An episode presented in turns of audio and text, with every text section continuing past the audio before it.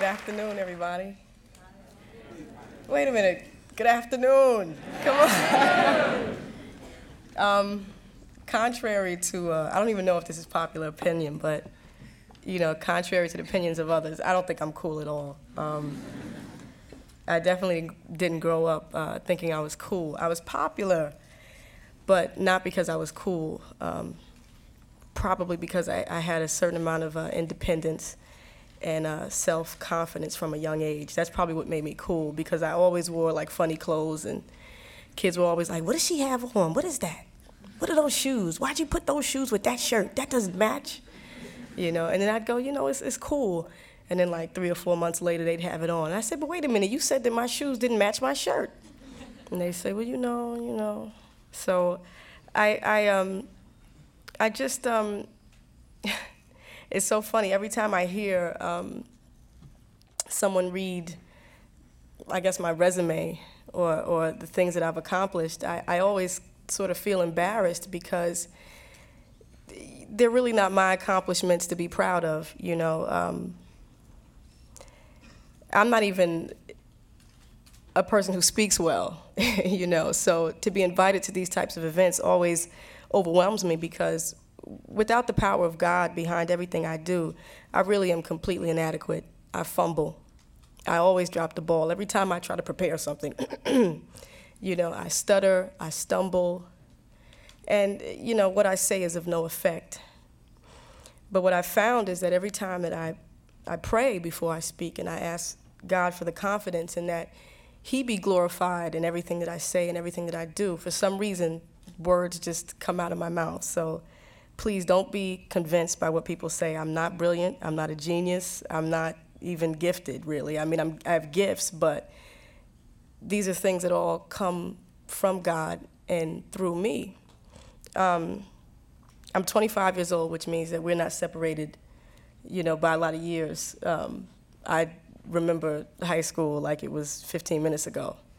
And uh, I remember my high school graduation. Um, I didn't get to go because I was on a set of, of Sister Act 2, and like, you know, everybody was kind of like, um, you know, you're filming a movie. Why are you upset? But I was really, really distraught. I was really hurt that I couldn't make it back to my high school graduation because I realized that it was those things were like so important to me. You know, beyond the, uh, you know, all of the the films and the and and, and, and, and the media and, and the music and, and the industry things, I really appreciated my friends. I really appreciated my home. I really appreciated uh, graduation.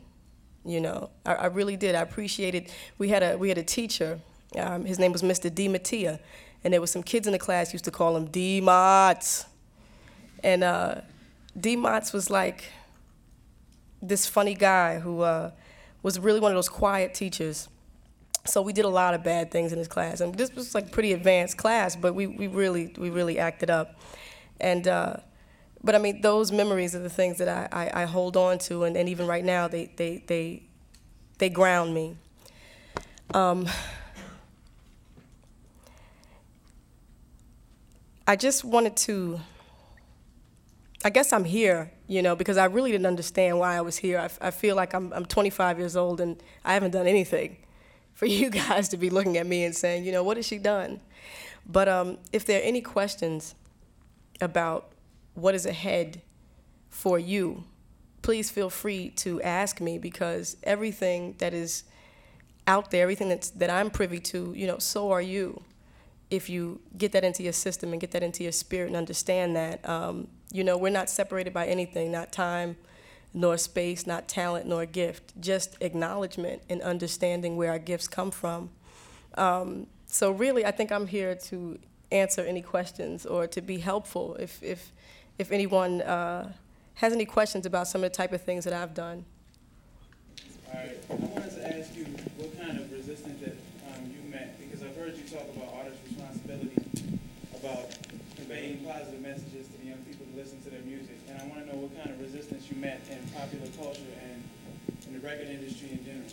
You know, you know what I love? I'm, I'm telling you guys, please believe me. Five years ago, I was this. I was like, you know, what kind of resistance did y'all meet in the industry with popular culture when the time was perhaps per se? I was, I was so, I was so that Oh, God. And now, let me tell you, where I am now, I accept and I understand that I don't know anything. First of all, you know, the music industry is just a microcosm of the world. So whenever you stand for something and you stand for goodness and truth, you will always get resistance. That's period. Whether you're in pharmaceutical, the pharmaceutical industry, the record industry, or whatever. Whenever you stand for truth and for the service, you know, the service of others. See, I, I could make money very easily. I could make records that are self-indulgent and, you know, basically self-promote me. I could do that. I could do that. Promote myself. That was redundant, but you know what I mean. You know, just do those things. It's very easy. As a matter of fact, you know, lyrically as an MC, that stuff comes easy. But in order to promote something higher, I mean, I feel now, at the ripe old age of 25, that the only thing that I could do is, is serve others. You understand what I'm saying? And, and because there are people who have not reached that point in their walk, you know, yes, there's a little anger, there's a little resentment because you, you raise a standard. You know, you, you especially when you do it and, and you make some noise, you know, and you do it and, and people actually listen to what you have to say and like your record is bumping on the radio and you're saying something that holds a mirror up to a lot of the negativity and self-indulgent things and messages that a lot of other people, you know, but, but we're all young. I mean, I, I have a hard time um, being so hard on the music world, especially hip hop, because most of them come out of the hood 17 years old, having no clue or concept, having no concept of what life really is. And because hip hop is so fast and, and what we like changes so quickly, by the time they do get a concept, they're no longer making records. You know, so I was, I've, I've been put in this unique position. I have this very unique responsibility that God has made me aware while I still have the mic. You know, and it's like I was expressing to my good friend today. I said, my mother, um, you know, she taught me. She raised me with certain morals and certain standards. But, you know, like any kid, when I was out there with my friends, you know, I, I cut up, I wild out, acted up amongst people whose mothers may not have taught them the same ideals. But every time I acted up, it was like my mother was always right there. She was always there, like, Lauryn, I see you and you know better. You know, and I got in trouble. And that is how my Father in heaven responds to me. I listen, I told you don't do that. I told you don't do that. And I told you that you better have the courage because you, hey, the kids, they may talk about you. They might say bad things about you, but you know when you come home, what I have waiting for you if you do what I tell you to, and also what I have waiting for you if you don't. So, that, so that's enough for me. You know, that's enough for me. I, I have reached a place, and um, I'm, I'm, I'm, telling you, I'm, I'm so blessed to have reached this place where, you know, five years ago, I was so thin skinned. Whatever anybody said would just, oh, my God, they don't like this rhyme, and oh, my songs, and, uh, you know, and then one day I woke up and it was like my, my skin was just it was so thick it was impenetrable by those fiery darts. It just, just they just had no effect. And i realized that that was a strength and a confidence that only, only came from a higher source. And uh, you know we we have to be determined and you have to know that um, for me now i'm learning that it's more important to be righteous than to be right I've tried to be right. You know, this is right. This is an injustice. This is a travesty. I'm right. But I've been very unrighteous and still right. Oh my God, you know, because you you can attack someone completely right, but it doesn't resolve anything. You know, it, it, it doesn't it doesn't solve your problem. So I understand now that the battlefield and that the war is so much greater than what we see before us. You know, I, I, live in this physical body. This is like my address, like 22 Eder Terrace. I just gave everybody my address, but that's my address. Write me, no. But this is where I live, you know, but there's something much deeper. Who I am, you know, has nothing to do with, you know, the hair and, and the shoes and stuff, even though I like shoes. But, you know, it has nothing to do with that. So I, um, you know, and, and what I do, I mean, I, I find there's a lot of power in prayer. So I pray for the people who don't understand me. And I tell you, to be honest with you, I pray more now to be understood No, excuse me, to understand than to be understood. I pray now to know to learn how to love than to be loved. Because God has given me an abundance, so you know I don't need God. These people don't understand me; they think I'm crazy. Every time I'm on the mic, they just, you know, it's not about that. I pray that I understand them, so that I can talk to them, minister them to them even more. You understand what I'm saying?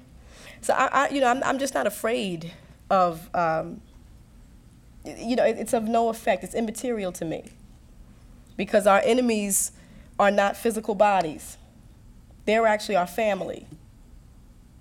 They don't know it, and we don't always know it. But our enemy, our, our enemies are not, you know, they're not flesh and blood, and our problems are not flesh and blood, even though we think they are.